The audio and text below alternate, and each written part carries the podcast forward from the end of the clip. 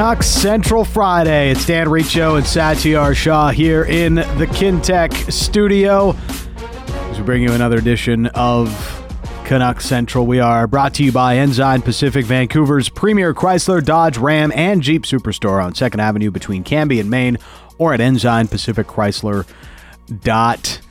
CA. A lot to get to. Of course, Jannik Hansen will join us at 4:30, our Friday analyst, and we've got a mailbag coming up a little bit later on. Maybe even get to a bit of a rumor roundup later on in this segment, but. Um, it was a tough loss for the Vancouver Canucks last night, Sat, and uh, not surprising that the uh, post game show reflected uh, how difficult a loss it was. It's just Kind of surprising given how little the team has lost all year long. Yeah, and, and listen, I, I, would say there there were a lot of fans that were pretty rational about it. Can't win them all. Understand you're not going to win every single hockey game, but uh, I feel like a lot of fans don't realize that. I, I, agree with that because I, I, do think, and especially I see it like looking at my mentions today on, on, Twitter and you know throwing the mailbag question out and everything, and uh, there is still like this apprehension about where this team is going, and, and maybe you know the other shoe dropping all of a sudden, and and maybe this is a mirage and it's finally catching up with them. I think there is some of that going on, some some some fear that maybe just maybe what we've seen so far is not the true Canucks. But I think pretty clearly um, the two biggest topics amongst fans were can the Canucks beat the good teams? Mm-hmm. And the three teams they've lost to that are the best teams, Boston, of course, Vegas, and Colorado. And then the other topic, of course, Elias Pettersson. It seems like every time the Canucks lose, Canucks fans come up with the pitchforks around Elias Pettersson. Yeah, he is. Uh, he's that guy right now that is uh, taking the brunt of the criticism from the fan base. Some of it fair, some of it uh, maybe a little bit uh, over the top, considering how good he's been in the overall this year.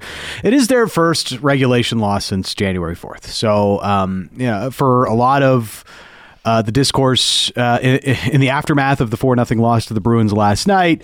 Uh, it did feel hyperbolic at times, to say to say the least. Now I get it; it's the Bruins, and there is a bit of a heightened sensitivity to a game in Boston, and the team, you know, I, don't think they played all that badly in the overall, but they had some pretty glaringly bad moments that uh, allowed the Bruins to kind of put it in cruise control for most of the game, anyhow. So we'll leave it at that. But the the idea that they can't beat good teams is one that I think is also a little bit overblown because their record in general against playoff teams is one of the best in the league. And that shouldn't be surprising considering they have the best record in the National Hockey League. So, eh, what is it about the losses to Boston, Vegas, and Colorado that really sticks out as a potential, you know, this is something that the Canucks should be worried about? Is there anything? Is there a common theme from those games that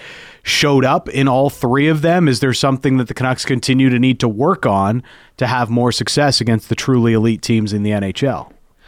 I do think the thing that stood out to me, and we spoke about a lot of these things on the post game show in terms of the records against good teams, and you're right. I mean, they're some they have one of the best records against top ten teams in the NHL, and you start looking though at the very hierarchy of the Western Conference. And we talked about this the other day and we said, hey, it's Vegas, it's Colorado. Those two teams are still like in their own kind of top tier. The Canucks are really knocking on that door since getting Elias Lindholm. We have not seen the Canucks play those teams ever since they've acquired Elias Lindholm.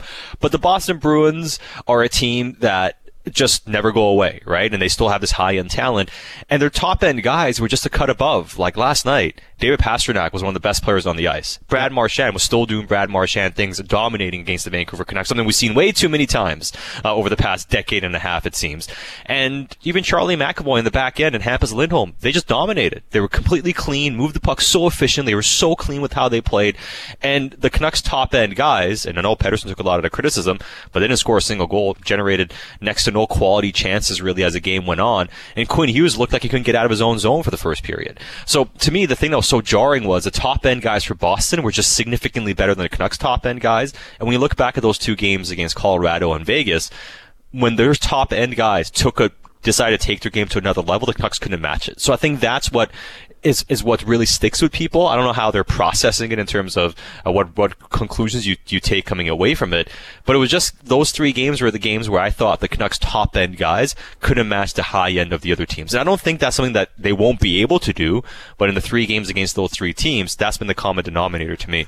It's it's something uh, I completely agree with you. Uh, by the way, but it, it's something that I think you need to uh, monitor as the season goes on because there is going to be a lot more uh, of these difficult matchups coming up, right? LA and Vegas is back on the schedule. You're going to get Winnipeg next next week, who I know is going through a bit of a rough spell right now, but you know they've been one of the, the best and have been in general the best defensive team in hockey all season long. So there's some real good tests coming up, and I think the the Pettersson conversation is probably what sticks out because he is supposed to be the forward that is able to match those other guys, right?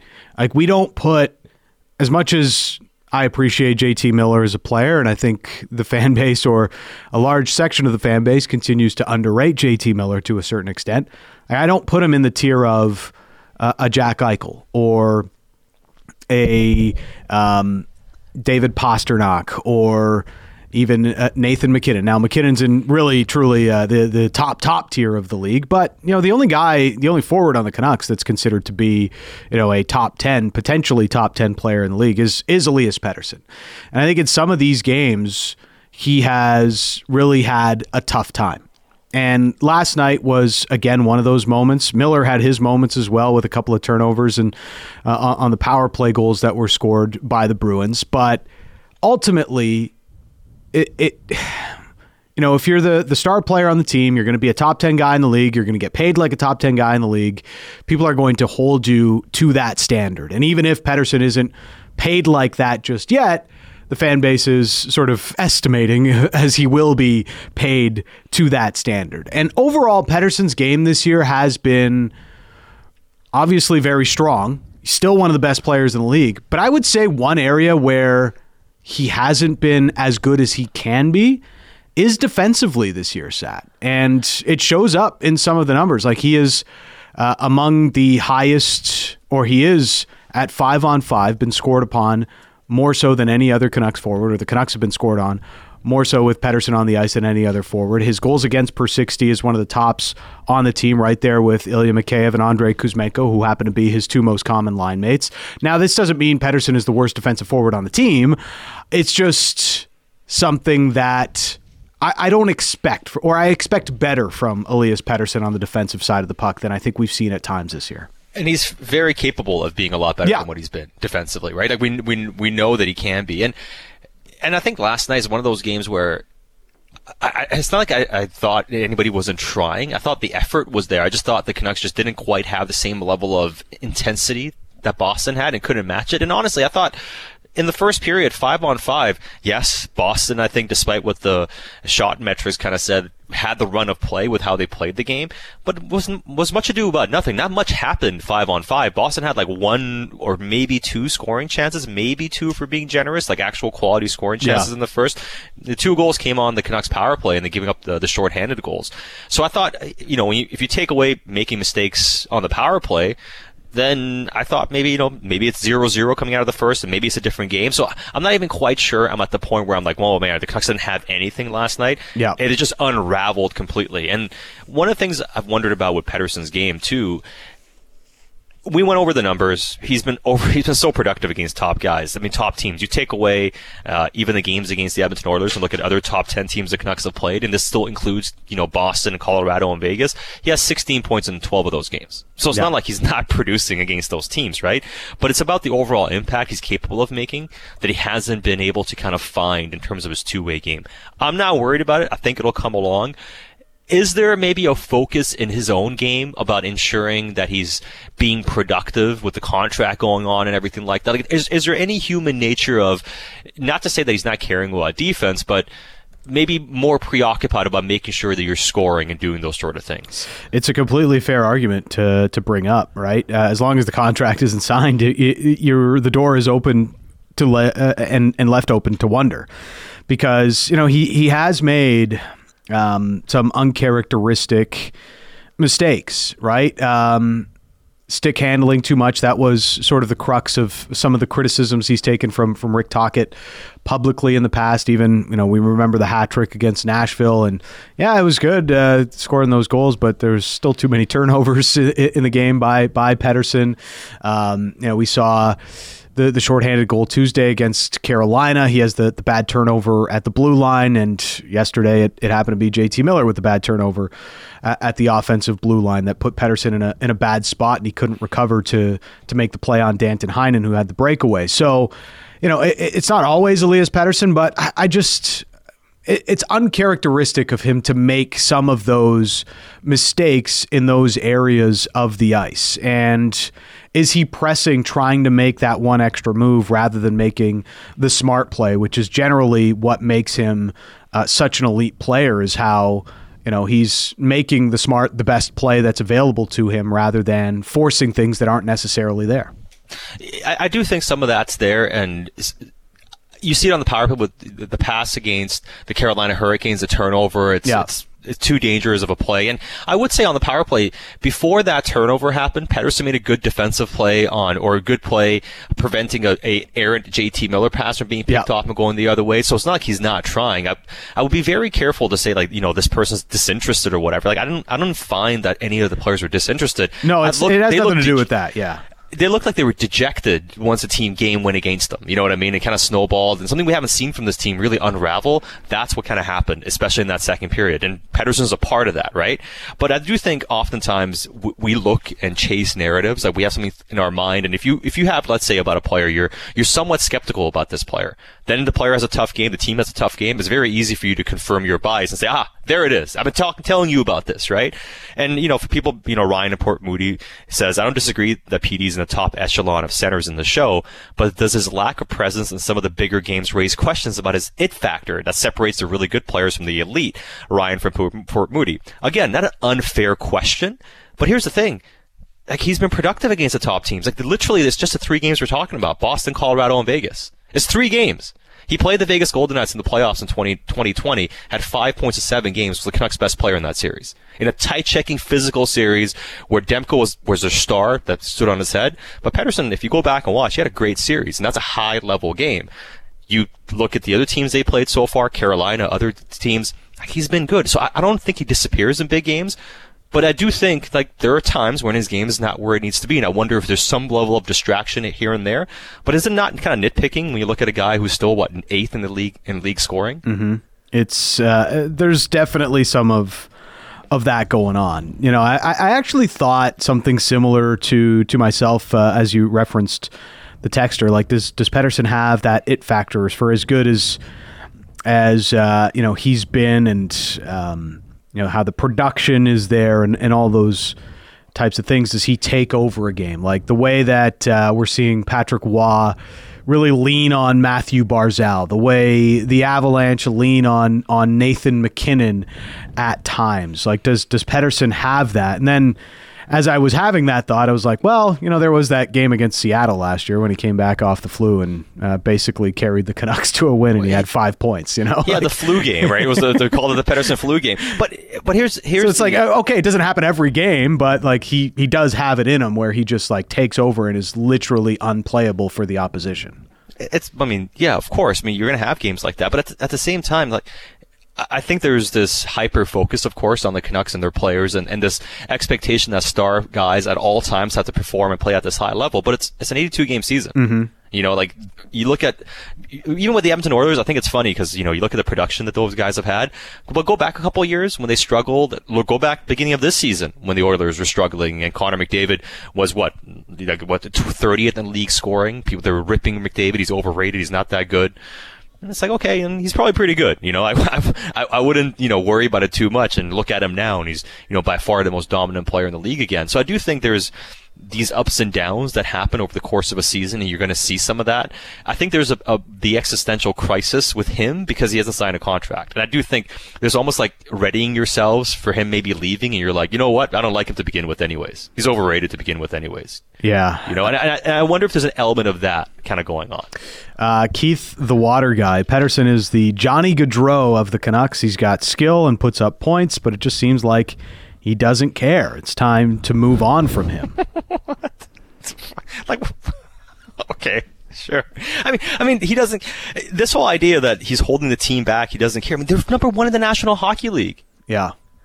Well, am, am, I, am I, did I wake up in a twilight zone today? Like the Canucks last in the league or something? Does Pettersson have like? Is he last in league scoring? Does he not have like almost thirty goals? Like, what are we talking about here? Well, it is strange how these narratives makes no sense to me. No, this this stuff makes no sense to no, me. No, I understand. They, they, don't make any sense to me because I get it. Like we can talk about hey this and that. You know, you can be better in all this, but this whole like get rid of him. He's not. He's just disinterested. He's you know, team doesn't buy into him. It's complete garbage. It's complete garbage. Well, we we think about the criticisms of JT Miller in the past, and you know his emotional outbursts, if you want to call it that, and it, you know at that time it was it was you know showing too much emotion, and it's it's a negative thing, and um, now Pettersson um, is is not showing enough emotion. Like I I don't understand. I've never understood these types of thoughts. Uh, I mean, I respect your opinion, Keith, but I respectfully don't agree with it at the same time, right? It's like a player doesn't have to slam his stick and, and do all these rah rah things to show that that he cares, right? It's I think Pettersson and the level of play that he's brought for much of his time as a Vancouver Canuck shows just how much he cares. How he continues to get better shows how much he cares. Has he had some tough moments? Certainly last night was one of them, but in the overall, his season has been pretty damn incredible. He's a top 10 player in the league when it comes to league scoring. So I'm not sure why the criticisms have reached this point. And I, I, shouldn't say I'm not sure. I know why. It's it's because of the the contract and the lack of a new contract showing up for the Vancouver Canucks and Elias Pettersson. Yeah, and, I, and I, you know, there's this text that comes in here and, and, says, "I always feel cringe when people say PD should get a blank check. Um, grabbing a pointer here and there is always the argument. He's a point per game player, but how, how often does he really take over a game? Two to three times a year? Well, no, it's more than that. And his, in this point here, Matthews MacKinnon never go missing for a month and can take over a game whenever they need to flip a switch, and that's completely that's that's completely false too. I mean, if if Auston Matthews could control, could take over a game whenever he wanted, wouldn't the Leafs have more success than they've had? Wouldn't he have scored against the Canucks when they were uh, here in Vancouver a couple of weeks ago? Why did he not step up to score? Maybe he's not that good. Maybe he's overrated. I know he had opportunities, but he didn't score. Facts only. Um, it's just one of those things. Like, h- how closely do you watch other stars and other teams and the criticism they feel? Last year, remember the criticism auston Matthews took last year? He had what ninety some points, forty goals. They're like, oh, he's you know he's struggling. He's maybe overrated. Matthews is not that good. Told you he's overrated. And then this year, I was like, oh, no, best goal scorer in the league. Maybe he maybe he's going to be the top goal scorer in, in, NHL history one day. I mean, it changes so quickly, you know, and, and that's the thing I would point to more than anything else. It's that if you look at other star players and other teams, they also go through some ups and downs. Nathan MacKinnon, I think people forget that he got came into National Hockey League, great rookie season. They kind of floundered for a few years before finding his game again. That's why know, uh, he was on the best contract in the league for a long time because you know his towards the end of his entry level deal, he wasn't performing at uh, you know the level that he is now. Yeah. So, I mean, I'm, I'm all for the criticism. And listen, if you want to make the point that he's not worth 12, 13 million, I mean, fair. I, mean, I think that's fair. If you want somebody to get paid that much, you would have high, have high expectations. But I just think, feel like this, this push towards saying he's overrated and saying, you know, he's maybe not even that interested to begin with. I just feel like it's a lot of rubbish. Yeah, and there's a text here that says uh, he had a bad game last night. We can criticize it. I'm not. You can criticize it all you want, sure, uh, and I agree with you. He didn't have a great game last night. No, there's no disputing that. It is pretty much fact. He was a minus four. He was on the ice for all four goals against. He had a couple of ugly moments, but he wasn't the only one that had some ugly moments. And two, taking he had a bad game to oh, he's terrible, you should get rid of him, is a, a, little bit of a leap. Like there's a difference in that level of criticism of, hey, he had a bad game, and oh my God, we need to trade this player, which is what some of the texts are saying, or give up on him, don't give him the contract, all those things. Like that's that's a bridge that I'm not willing to cross here. And that's what's sort of happening with the fan base. And that's to a level that I think is definitely just a touch over the top when it comes to Elias Pettersson. There's some legit criticisms you can have for this player, I think. And as we've outlined some of them, but in the overall, he's still been one of the better players in the entire National Hockey League this season, and he's a huge contributor on the number one team in the league. So the level of criticism just seems to be a bit much at times. That's he's had saying. he's had two stretches this season where he's gone two or more games without getting a point in a row. That's Yeah. it. He had a three game stretch. This was from uh, November 20th until the 25th. So he had three games he didn't get a point, and then he had another stretch where he had two games he didn't have a point. Uh, that was a little while ago during the Canucks um, streak. There was Chicago and St. Louis, two games he didn't have a point. So those are the only two stretches all season. He's gone two games or more without getting points. So this whole idea that he miss, he disappears through these long stretches is not backed up by fact. It's just not. Yeah. Um, it's not backed up by fact. Just look at the numbers, look at his game logs, and uh, you'll see uh, just how important Elias Pettersson has been to the Vancouver Canucks this season. All right, uh, quick thing on uh, some of the news going on around the National Hockey League. We'll get to more of it in the mailbag, as always. Uh, subscribe to the, the podcast. That way you never miss an edition of Canuck Central. Appreciate all the texts. We'll get to some more of your questions during the mailbag. Um, Phil Kessel. Uh, just how real is the Phil Kessel to Vancouver chatter set? Uh, I mean, I, do think there's been. I, I would. I don't dispute that there's been some sort of contact. Like I, I buy that. I'm just not sure there's going to be anything imminent on that front. Right. Now, um, it doesn't mean the Canucks have some level of interest potentially. I'm, I'm not disputing that again.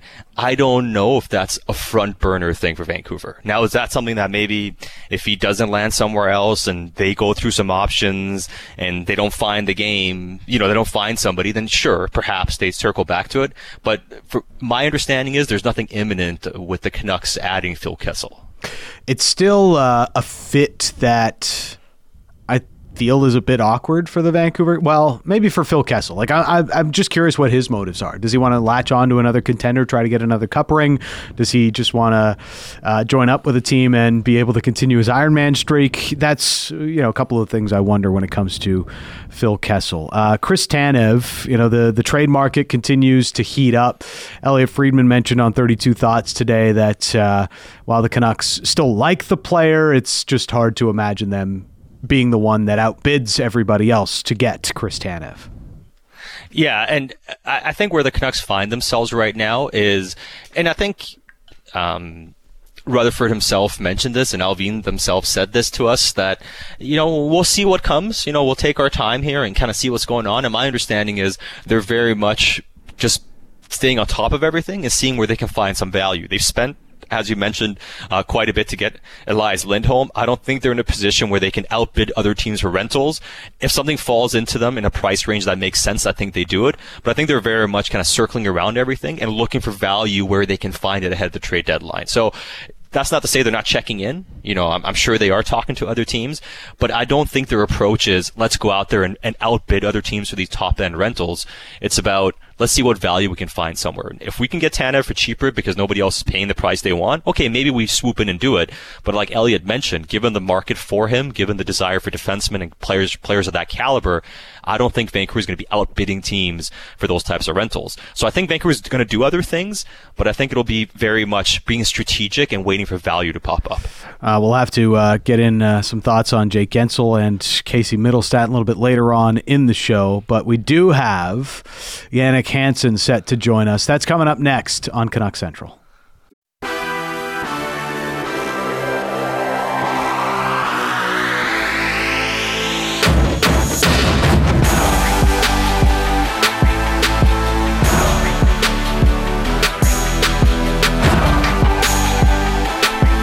Canuck Central in the Kintec studio. It's for Ensign Pacific, Vancouver's premier Chrysler, Dodge, Ram, and Jeep Superstore on 2nd Avenue between Cambie and Main, or at EnsignPacificChrysler.ca. We go to the Dispatch Plumbing, Heating, and Air Conditioning Hotline to welcome in our Friday analyst. He's brought to you by the Magnuson Auto Group, Metro Ford, Port Coquitlam, and Magnuson Ford in Abbotsford on both sides of the Fraser to serve you. It is Jannik Hansen, our Friday analyst. How you doing, Jannik?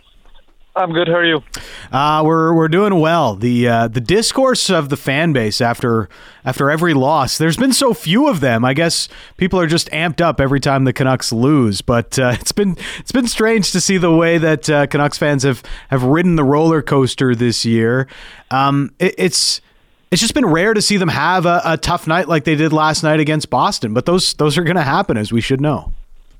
Yeah, it was a tough night, and and they weren't really in the game either. It's not like you could look at that game and say, okay, we we were there, we had chances, we should have we should have made more of it. No, like they were they were outshot and outscored and outgunned. Um, and again, it, it's again it's tough to to harp on a team when they go what what they come to nine zero oh and two or whatever, and then you lose one. Um, it's just it's that one game against the the top team in the East that, that they're competing with and that's the one we're losing. That's what stings a little bit. But like, if I'm honest here, you, you forget this as quick as you can and you move move on. Like, it's one game, and then they've been playing so well. Uh, so let's not uh, get too too down on themselves or after them here, and and let's see what the next couple of games here will bring.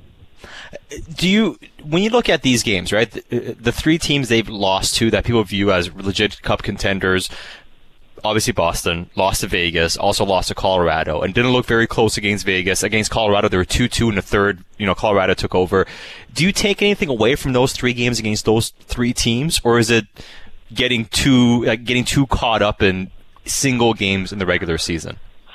Um, you, you want to measure yourself. Don't get me wrong here. Um, th- those are the those are the games that you kind of uh, look to on the schedule, especially now with where they're sitting how, how do we match up against these guys? Can we beat them uh, if we have to? Um, that being said, Boston was also a favorite last year, and they were out in the first round. So, so again, uh, cup favorites and all these things, it, it is what it is. But there's no question, teams that are good consistently, and Boston are. Um, you, you want to find a way to beat them uh, in that one game that matters. Um, the one game when you know the uh, the whole Western Canada is tuning into this because I don't know if it's game 16 or 20 now in the in where we are in the game 27 in the time in the timeline here. There you go. um, I, I, saw flashbacks to to Cody Hodgson's uh, goal last night on TV, so nobody's forgotten it. Um, and that's what I mean. That that's where you're hoping that that game that will will show up. We'll win that one. We might not feel good. It's on the road. Uh, ton of games after a break, but but like this is the game we're going to show up to, and we we we win it because we want it. Um, that's kind of how you look at it, and then they kind of lay a little bit of an egg, and that's why people are a little bit up about it. But but again, it, in the big picture, it is what it is. It was a loss, and uh, let's just move on and uh, and see what the next couple of games brings because they found a way to bounce back from every every single loss almost this year and proven that they are not the team that we're worried about or the team we've seen in the past. No, that this is a different group. Uh, they know how to pull themselves up and, and then get the results uh, soon after. You know, uh, I know uh, Elias Pettersson, despite having uh, you know 65 points on the season in uh, 51 games, it seems like there's more criticism lately for the player than than uh, praise for the player, and maybe some of that is a little bit the coach mentioning it a while back. And last night he ends up being a minus four, and he's directly involved in a couple of the goals. Is this um, like? Are you seeing something different from Pettersson? Does he look like he's pressing? Is he making the wrong play? Um, it, it, just it feels like there's been some uncharacteristic turnovers from him more than anything else. There, there's probably a couple of things that weighs on his mind. Uh, new contract, he's probably mm. being at top of it. Um, uh, again, what we saw in the beginning of this year was like, like I think that's that's the standard you hold him to, uh, and that might be a little rough because he doesn't have the the running mates. I haven't had the running mates to get that done consistently throughout the year, but but he was almost single handedly on his line taking over games, and you see that very rarely. And all of a sudden in Vancouver, you got this hope, belief that hey, we we we got the best player in the NHL. Like we we we can beat anybody. We should beat anybody when you have that one player. Um, so you're you're always hoping, looking for that. Uh, him reverting back to that dominant uh, uh, player he was there. And again, is he that player? I don't know, because because again, be being the, the very best in that far ahead of, of everybody else, I, I don't think you can expect that. Uh, you can expect that maybe in in short bursts or, or stretches, but but not not on a consistent level as we've seen some of the other guys that are kind of doing that around the league. And he is definitely up there, uh, maybe, maybe half a step behind these guys. But but you're always hoping that we'll get that player that when we match up against Colorado, um, I'm not worried about MacKinnon because I got Pettersson. Or when we're playing against Edmonton, I'm not worried about McDavid because we got Petey. Um, and again, that that's that's where you're measuring him. Uh, again, that that's the pinnacle.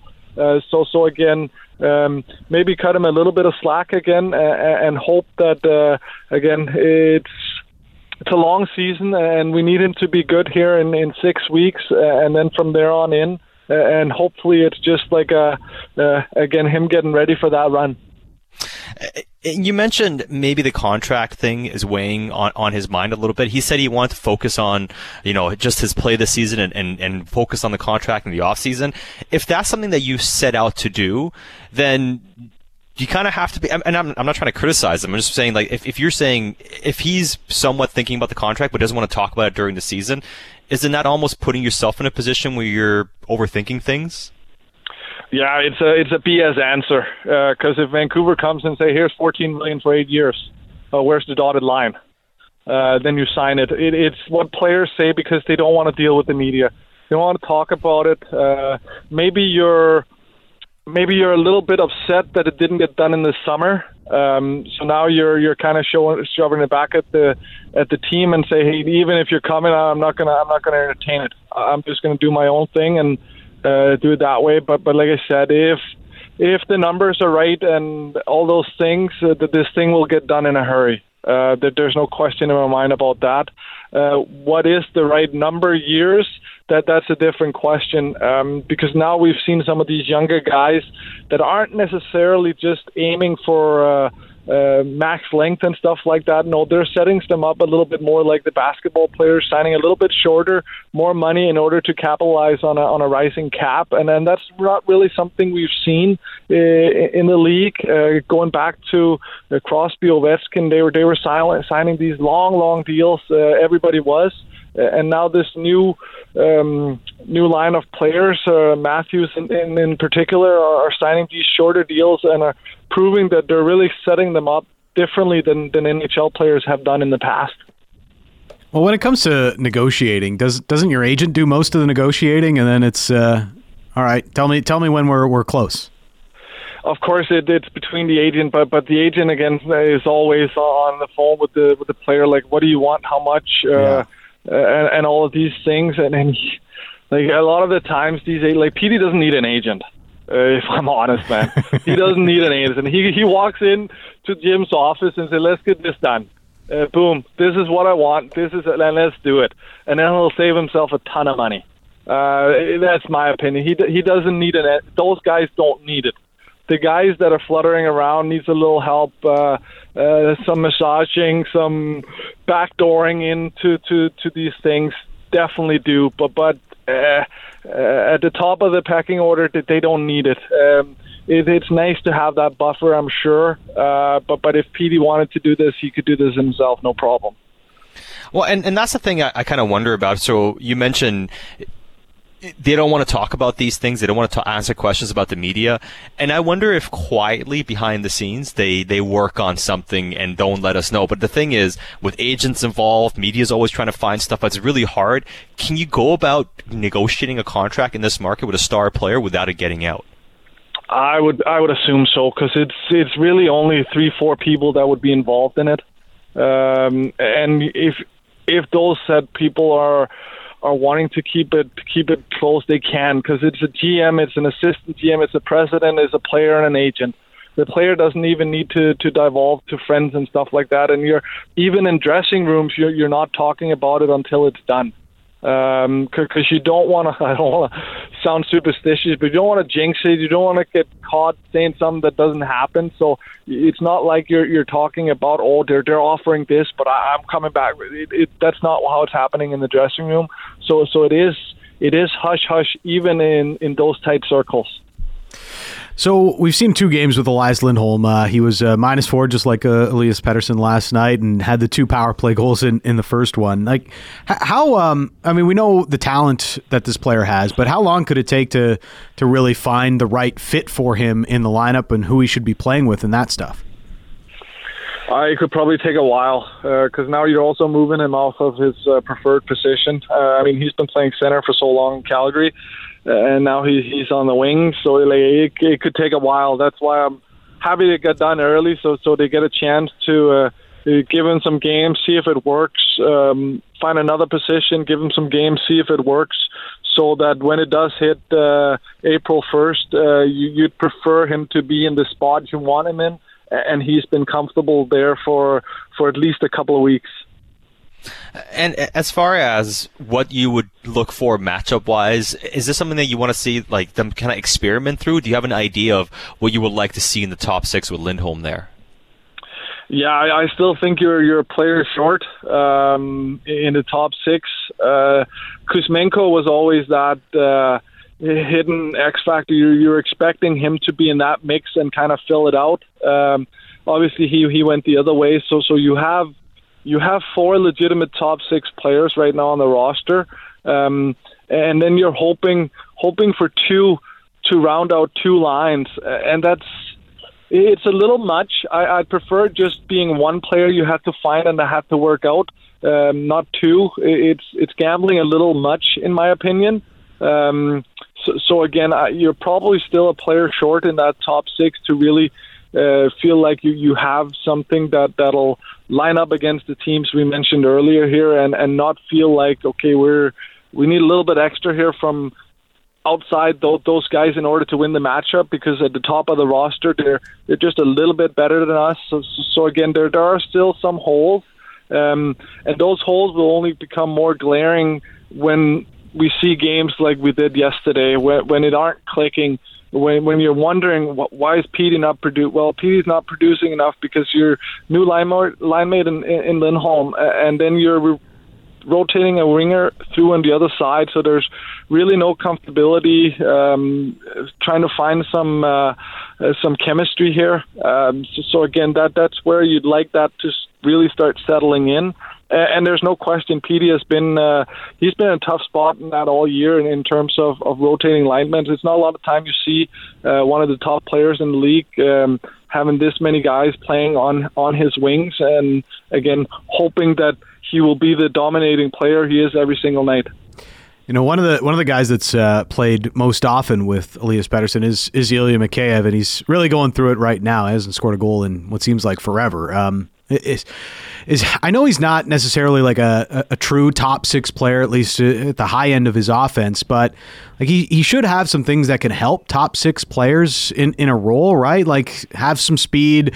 D- does he just need to simplify his game and get in hard on the forecheck and you know pass the puck to Petey?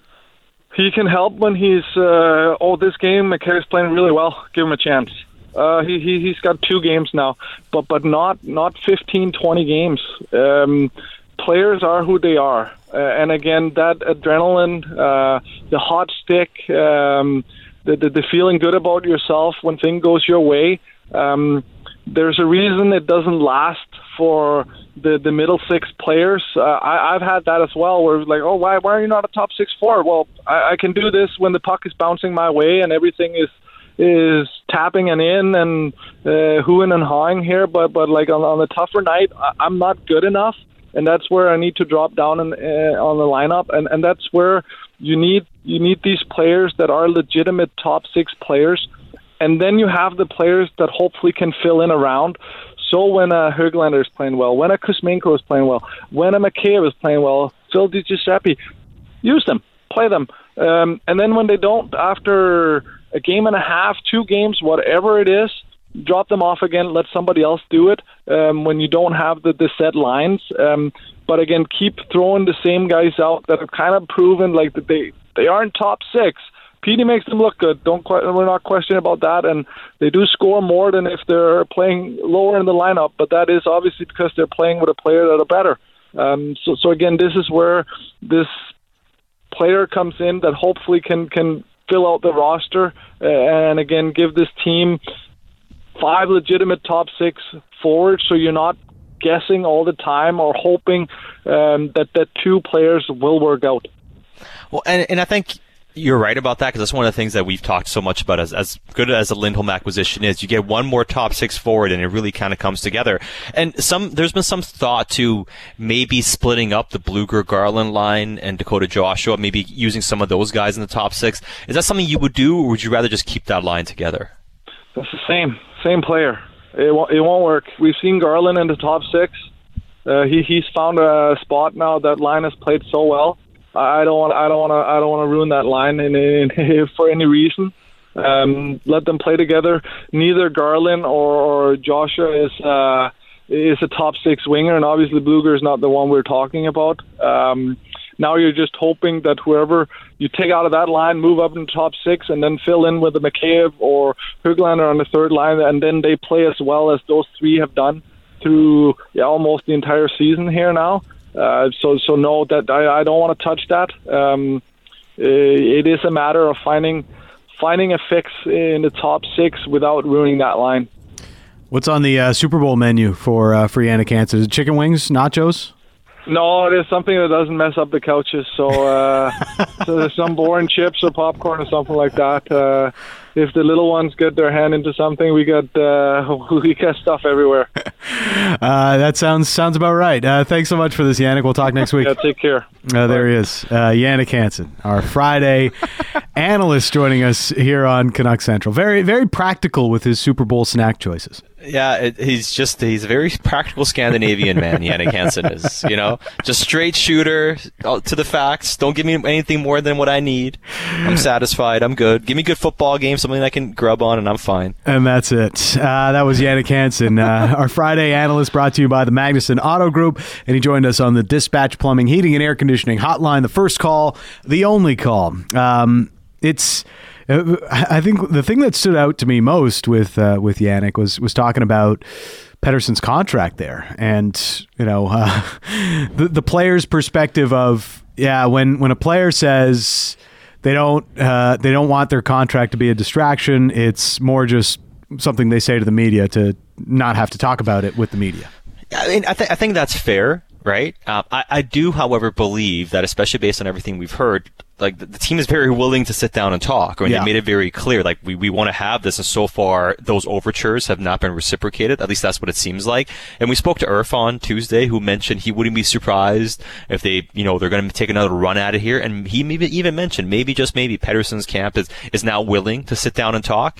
So maybe they are finally sitting down and, and doing something. You know, I, I asked somebody about it today and joked around and didn't quite get an answer. And I think that's going to be pretty much par for the course the rest of the way. They're not going to tell you one way or another when you talk to sources or, and with a team. They're not going to tell you, oh, we're talking, we're not talking. I think they're just going to be like, hey, we'll see what happens. That and allow management and Pettersson's agent to maybe work something out quietly. And if they can do it quietly, maybe we shouldn't be surprised if they figure something out. Because Jannik mentioned, if you look at his game, and we talked about this in, in the first segment, could there be a level of distraction or level of trying to put up numbers or focused on doing certain things because the contract has not yet, not yet been settled. And you know the other part of it is, as Jannik mentioned, you don't even need an agent if you're Pettersson. Just like, hey, uh, this is what I want. Let's get the contract done. And you know, for as much as yeah, like uh, negotiations can be hard uh, to to a certain level, Jannik is right. You know, like Pettersson can almost call his shot within reason. Of course, you know he can't ask for 15 million or the max max contract against the cap. I think that would be that would be a big ask. But you know, reasonably, there is. Uh, a range that makes sense, and I don't. Everything that the Canucks have said, they're not going to try to bargain too hard with Elias Pettersson to say, shave uh, 100,000 or 250,000 off of what the contract might look like. And it is a standard player contract. Every standard player contract in the National Hockey League is the same. There are a few exceptions, right? There's 35 plus contracts that are a little bit different. There are entry level contracts that are a li- little bit different, but standard player contracts, which most players sign, are all the same. All the writing, all the jargon, they are the same. And then the only thing you might be negotiating is how the bonus structure is laid out. So, really, the biggest thing that the Canucks and Elias Pettersson would have to figure out, or Elias Pettersson's agent in this case, is what's the total money? And then you just really start to nail down the particulars of the contract. I, I don't. I agree with Jannik. Like, I don't think there's a hard negotiation that has to go on because everybody understands it's going to be an expensive contract and it's going to be probably in this kind of range, eleven to twelve million dollars. Yeah, I mean, most likely. And the, the, the, biggest question for me comes down to is it going to be shorter, longer term? Yeah. And typically, I agree. Like, I mean, uh, you know, it comes down to the total money, but is he going to be the case where he looks at it as I prefer to do a shorter term deal? And if you're doing, say, three or four years, I just don't see it being 12 million. Like Nylander got 11 and a half, but he signed eight. I'm just not sure you're going to be getting, you can command a number around 12 and you're signing for less than even Auston Matthews signed for year wise, term wise.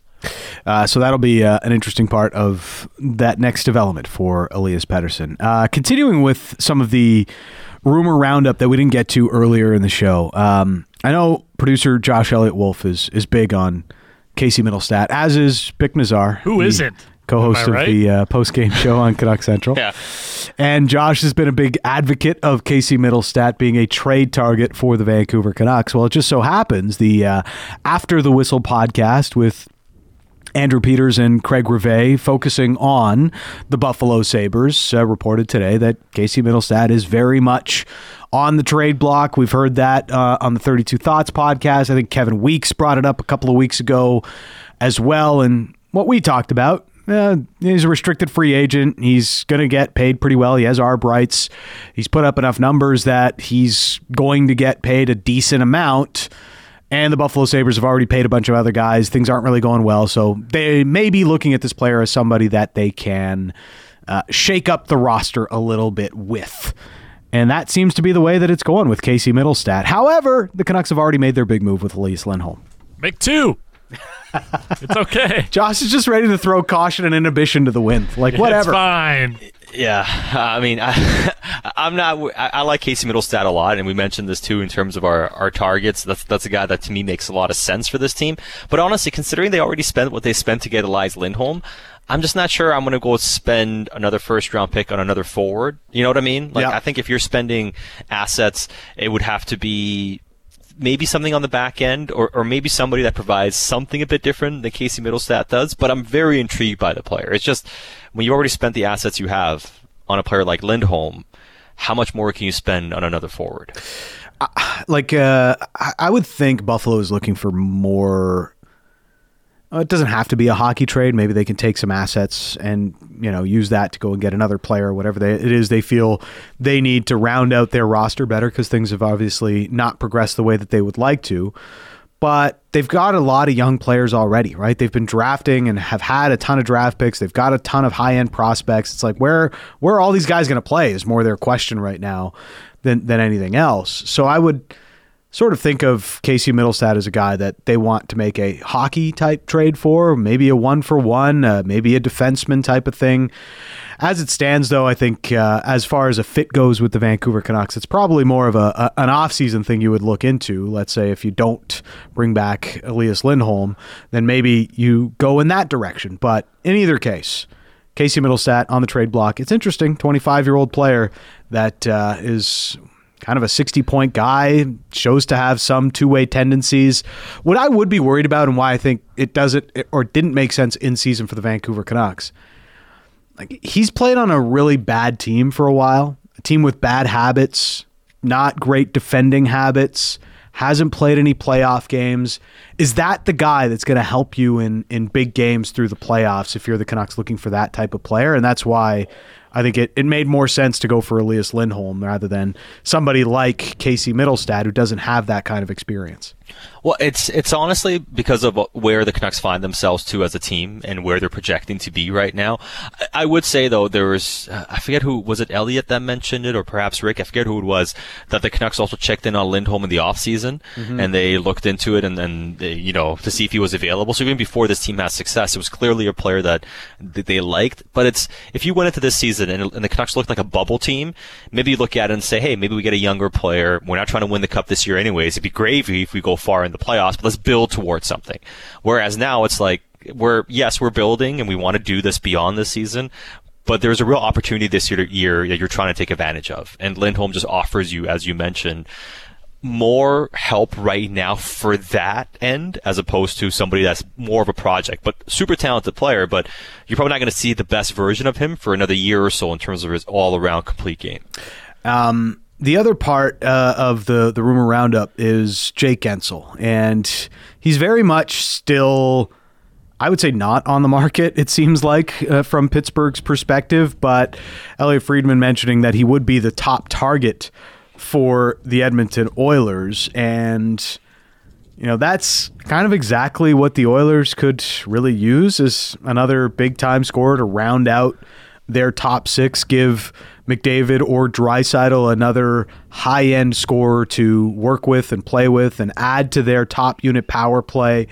I mean, Jake Guentzel to the Edmonton Oilers as a hypothetical would be, oh, it'd make the path through the Pacific Division that much harder. I mean, it, it, certainly would, right? And I think if if Jake Guentzel ends up on the Edmonton Oilers, to me that's the worst case. It's it's either Edmonton or Vegas. Yeah. Because I don't think I'm sorry, Edmonton or Colorado. I don't think Vegas is going to be in that market. I mean, they might kick tires on it, but given how their forward group is built up and the assets that it would take to acquire him, I'm just not sure they end up making that move. Colorado is a team that would scare me if they get him, right? So I think Colorado and, and Edmonton are probably the two teams I'd least want to see Jake Guentzel on. So right now, I'm actually rooting for the Pittsburgh Penguins to just make the playoffs and be a team that's not going to be trading anybody off their roster. Yeah, it's. Uh, I mean, they're right in the thick of it right now, and they could view Jake Guentzel as somebody as, if not their own rental, somebody that they're still deciding if they want to keep. Remember how long it took them to uh, go down the road with uh, Chris Letang and and and Evgeny Malkin. Eventually, they they got them all done and kept them all in Pittsburgh. So it is a path that they could take with Jake Guentzel as well. It's uh, Dan Riccio and Satiar Shah. We'll get to uh, some mailbag overflow, some of your questions from earlier, and also some of our Super Bowl picks, as it is Super Bowl weekend across the land. All right, Dan Riccio, Satiar Shah, Canuck Central.